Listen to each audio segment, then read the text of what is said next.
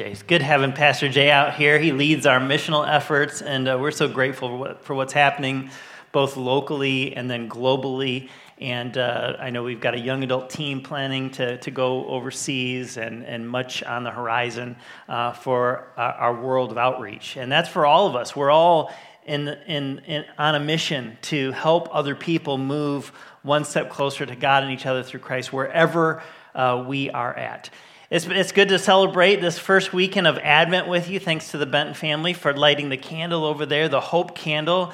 And uh, depending on your background or your church tradition, maybe you grew up uh, celebrating Advent. It was a regular, maybe you got an Advent calendar, maybe you've got an Advent wreath, maybe you've got the Advent calendar. Uh, uh, uh candles on your own table. Uh, maybe you grew up and what's Advent? Like, that's never been a part of your history. Uh, the, in reality, the word Advent simply is the word arrival.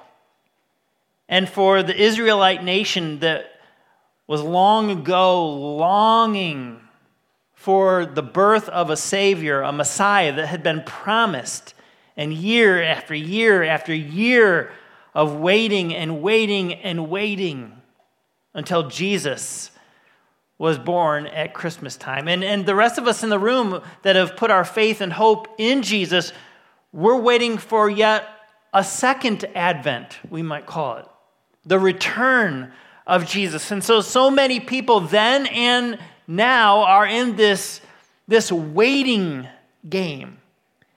And as we begin our Advent uh, series this weekend that we we've entitled Just in Time, just in time. And we'll look over, over the next few weeks together at three things. We'll look at why Jesus came at just the right time. We'll discover why Jesus was just the right person to come for us at Christmas. And finally, we'll see how Jesus brought just the right message that the world needed to hear, that you and I needed to hear. And we're, we're going to camp out all three weeks at, in a core passage, and then we'll kind of explore the scriptures from there.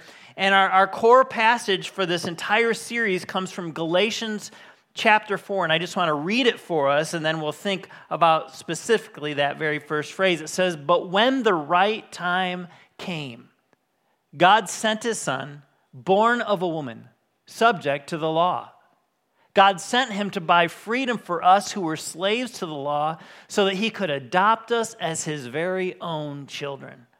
And because we are his children, God has sent his spirit of his son into our hearts, prompting us all to call out, Abba, Father.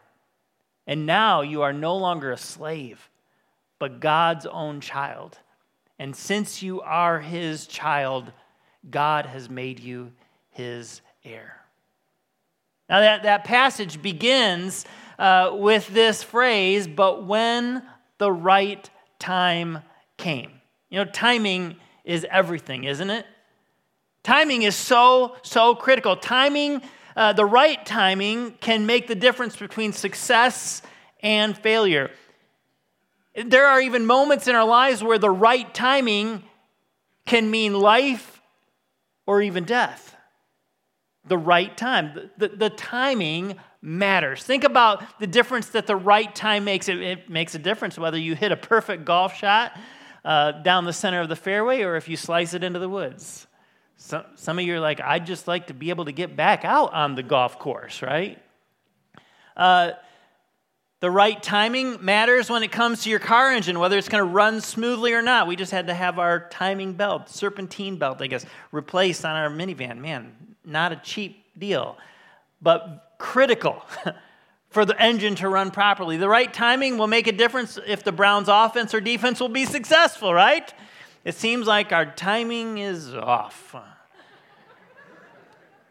The right timing might be the difference of whether your crush will say yes or no to dinner.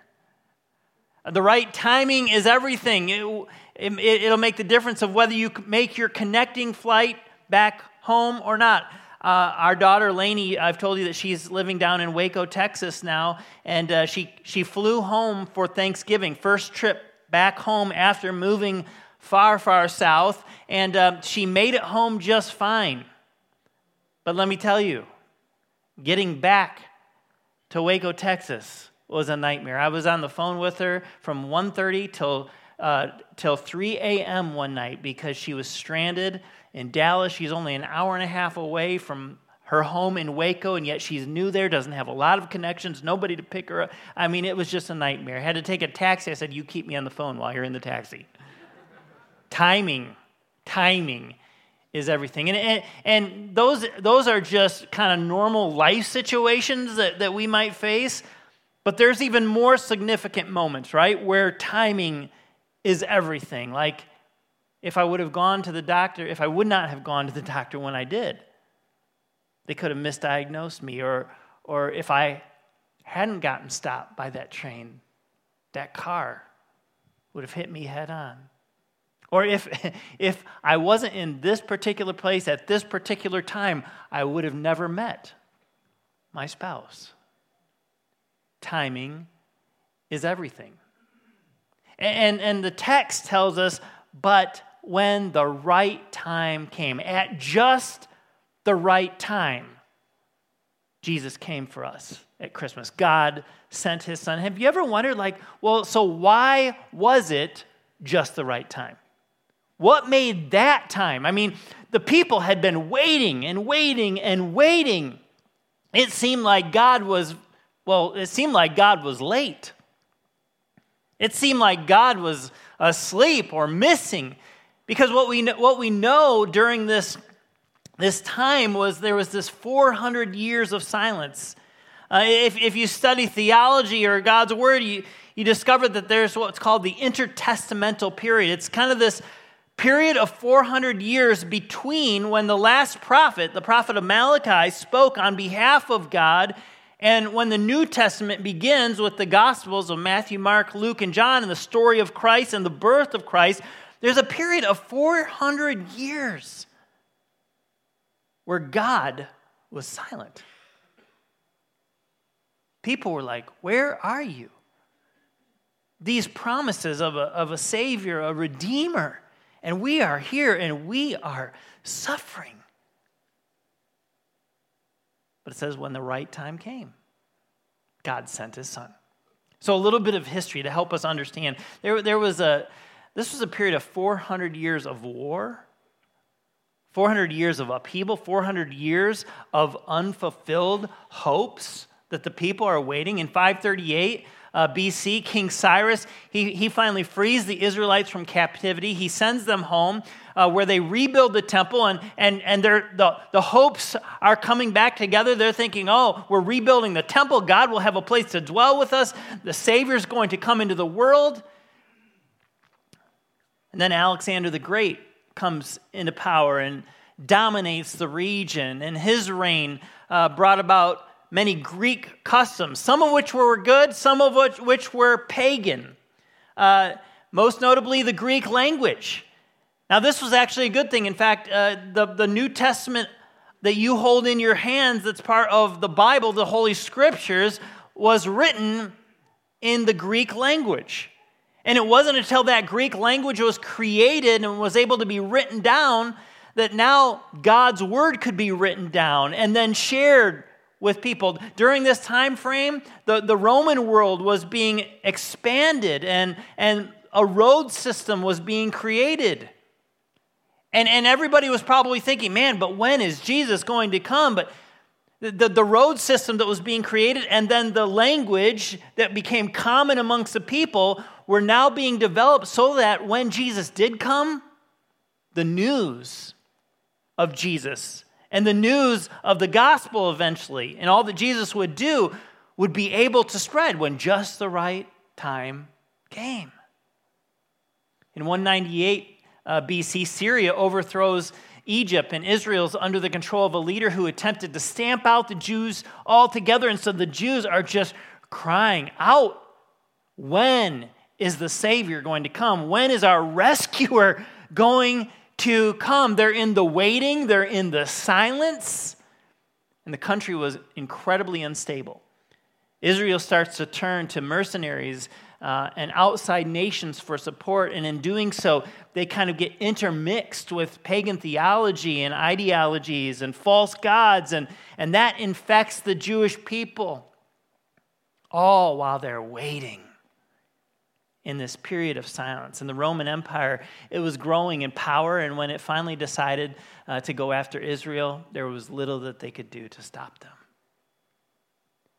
And so there is just all of this going on. And in the midst of this, there's, there's two kind of groups of power that arise, really two religious slash quasi political groups uh, that rise. Uh, one group is the Pharisees, and the Pharisees are the legalists of the day. And they didn't make it any better, even though they were very religious. All they did was heap upon the people more and more and more rules and laws so that the people were becoming so dilapidated in spirit and feeling like, man, we'll, we'll never be able to please God. We'll never be able to get to God like this. And they're longing for a Messiah and a Savior. And then there was the, the Sadducees, and they were kind of the rationalists of the day, and they were mostly all concerned about power, wealth, and peace. And so they would just do anything to, to keep Rome happy. And they would end up oppressing the poor, including the Jewish people of the day. The people were just waiting, hurting, longing. Warren Wiersbe puts it this way He says, Historians tell us that the Roman world was in great expectation, waiting for a deliverer. At the time Jesus was born, the old religions, they were dying. The old philosophies were empty and powerless to change men's lives. Strange new mystery religions were, being, were invading the empire. Religious bankruptcy and spiritual hunger were everywhere, and God was preparing the world for the arrival of his son when just the right time came. See, even though God was silent, it didn't mean that God was not at work. He was at work behind the scenes, much like he was at work behind the scenes, right? In Job's life that we learned about last weekend. And so when, when, when you're in a period of waiting, when it seems like God is silent, know that God is still at work. And when the right time came, the silence was broken And that, that historic, all well known passage that we'll read again on Christmas Eve. That night, there were shepherds staying in the fields nearby, guarding their flocks of sheep and suddenly an angel of the Lord appeared among them. The radiance of the Lord's glory surrounded them. Remember, this is after 400 years of silence from heaven. And it says they were terrified, but the angel reassured them Don't be afraid.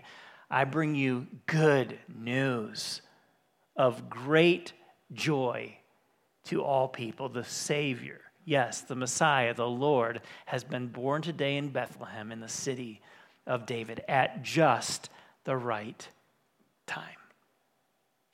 Some of you have maybe heard this, this saying. Uh, maybe you didn't know who the author was. I didn't even know who the original author of it was. Dylan Burrows says, God is rarely early, never late, but always on time. His time. that's, that's the kicker, isn't it? His time. I'm, I'm trying to get to God, God to do what I need Him to do, right? Like, and right now. and that, that's a great saying to have on a mug or on a plaque, you know, in your bedroom. But it's a whole other thing when you're in a season of silence from God or when you're in a seasons, season of, of waiting and longing. Th- those platitudes don't really help us, do they, in those moments?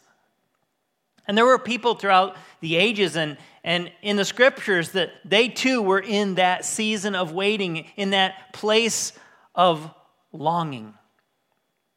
And David, I mean, think about his words. He was so honest with God. We looked at some of this uh, in the last couple of weeks as well. And David says, Wake up, O Lord. Why do you sleep? Get up.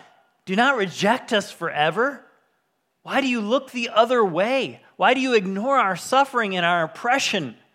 We collapse in dust, lying face down in the dirt. Rise up and help us. right? I think about uh, Simeon. In Luke 2 25, it says, At that time there was a man in Jerusalem named Simeon. He was righteous and devout, and he was what? He was eagerly waiting for the Messiah to come and rescue Israel. And some of you in the room, you are eagerly awaiting. You're eagerly awaiting a word from God. It's felt silent. It feel, there's been no emotion. There, there's been something that's, that's missing in your soul, that, that connection with Jesus that, you, that you, you've longed for and, and feels like has kind of faded, or, or you're in a season of waiting for answers for a health condition, or you're in a season of waiting for that special someone, or you're in a season of waiting for whatever it might be. And where is God? So, what do we do? What do we do in the silence? What do we do in the waiting? And I want to just give us a couple suggestions. Number one, in the silence or in the waiting, what would happen if we, rather than speeding up and trying to take control of everything, what if instead we, we slowed down and just sought after God. I don't know about you, but when, when, when God's not moving in my time frame, I get antsy, I get anxious. I can even become kind of controlling. Like I just want to do more, work harder, uh, you know, get everything organized, get everything lined up, get everything ready. Try to sometimes try to try to push my kind of will forward and that doesn't work out too well, does it?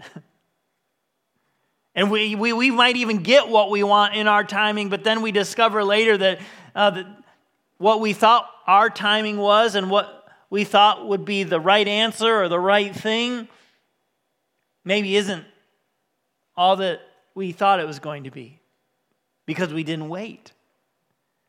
And in that waiting, in, in those waiting seasons and in those silent seasons, that's, a, that's an incredibly important time to just, man, just to lean into God, to seek after God. God says, man, seek me and you will find me. God says, knock, knock, knock, seek, ask. Just keep coming to me in the midst of the silence and in the midst of the waiting. There's something that can happen that develops perseverance in our character and in our faith when we're in the waiting. And, and we're all so busy anyway.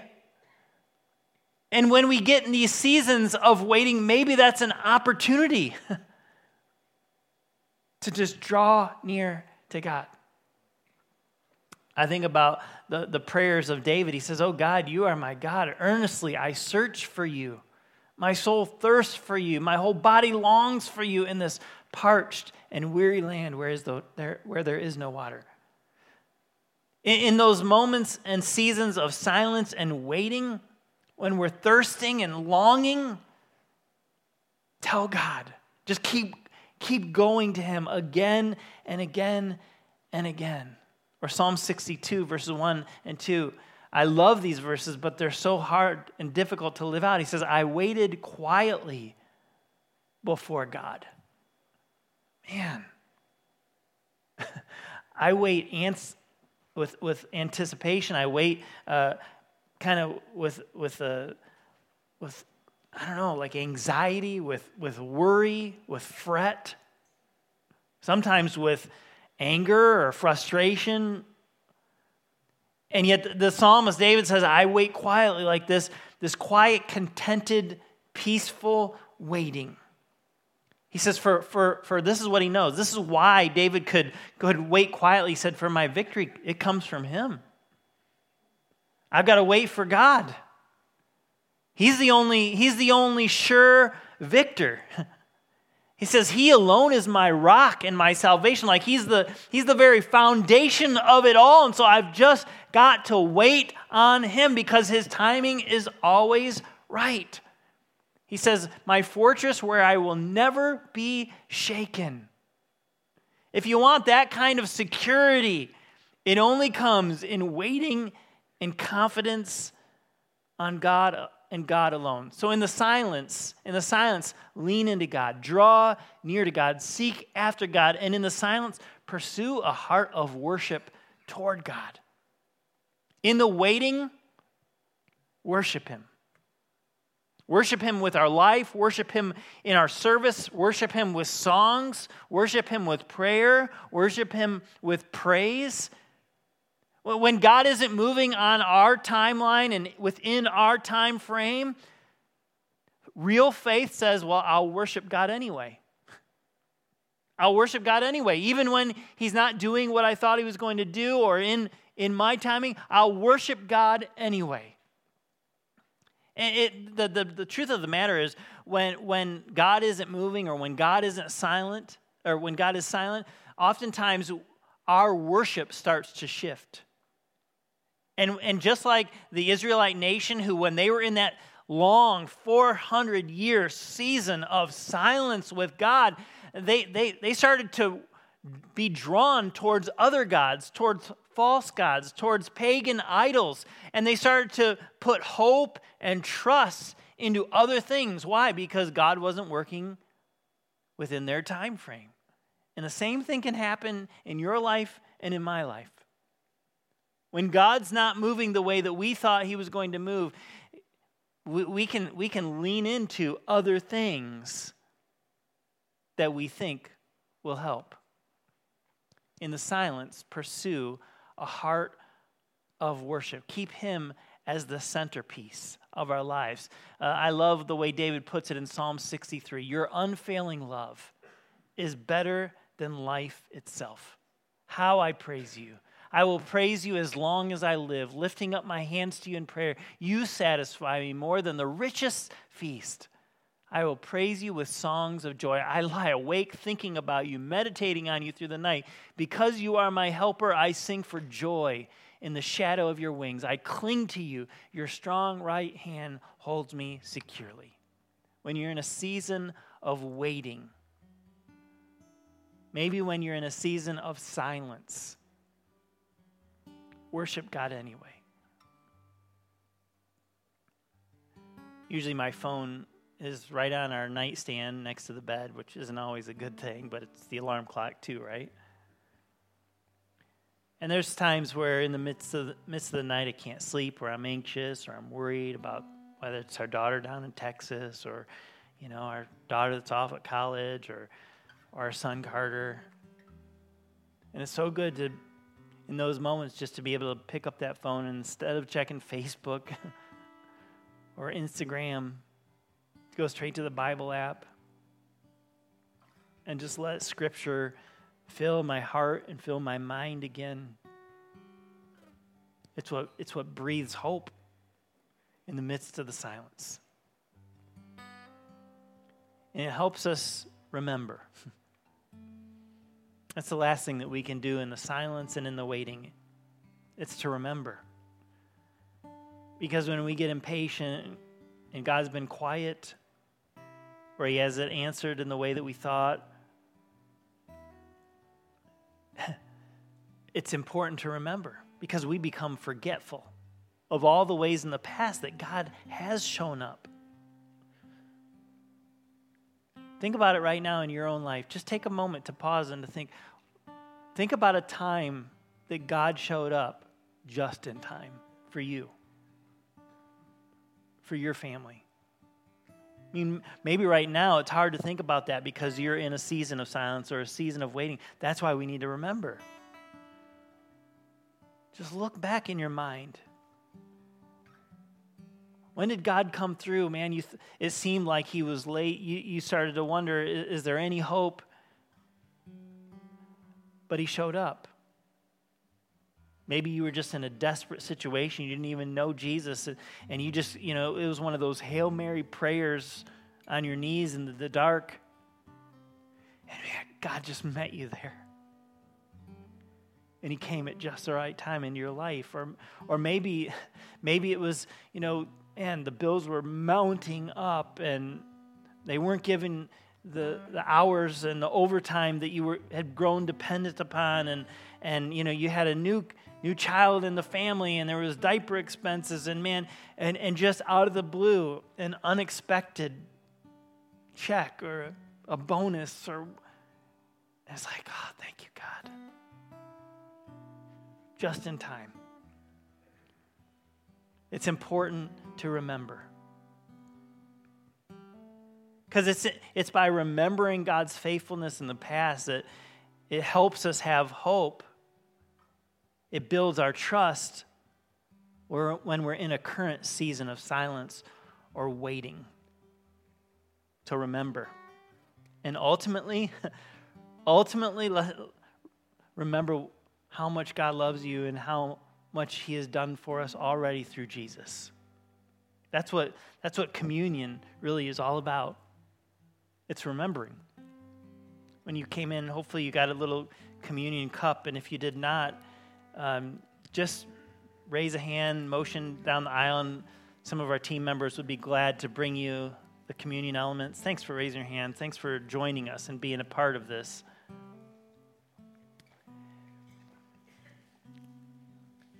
And uh, we're going to peel back that first clear layer, and you come to a little wafer. And Paul challenged the church to remember. And in uh, 1, 1 Corinthians chapter 11, verse 23, Paul says these words On the night when he was betrayed, the Lord Jesus took some bread, and he gave thanks to God for it, and he broke it in pieces, and he said, This is my body, which is given for you. And Jesus himself looked at his disciples as he would look to us in seasons of silence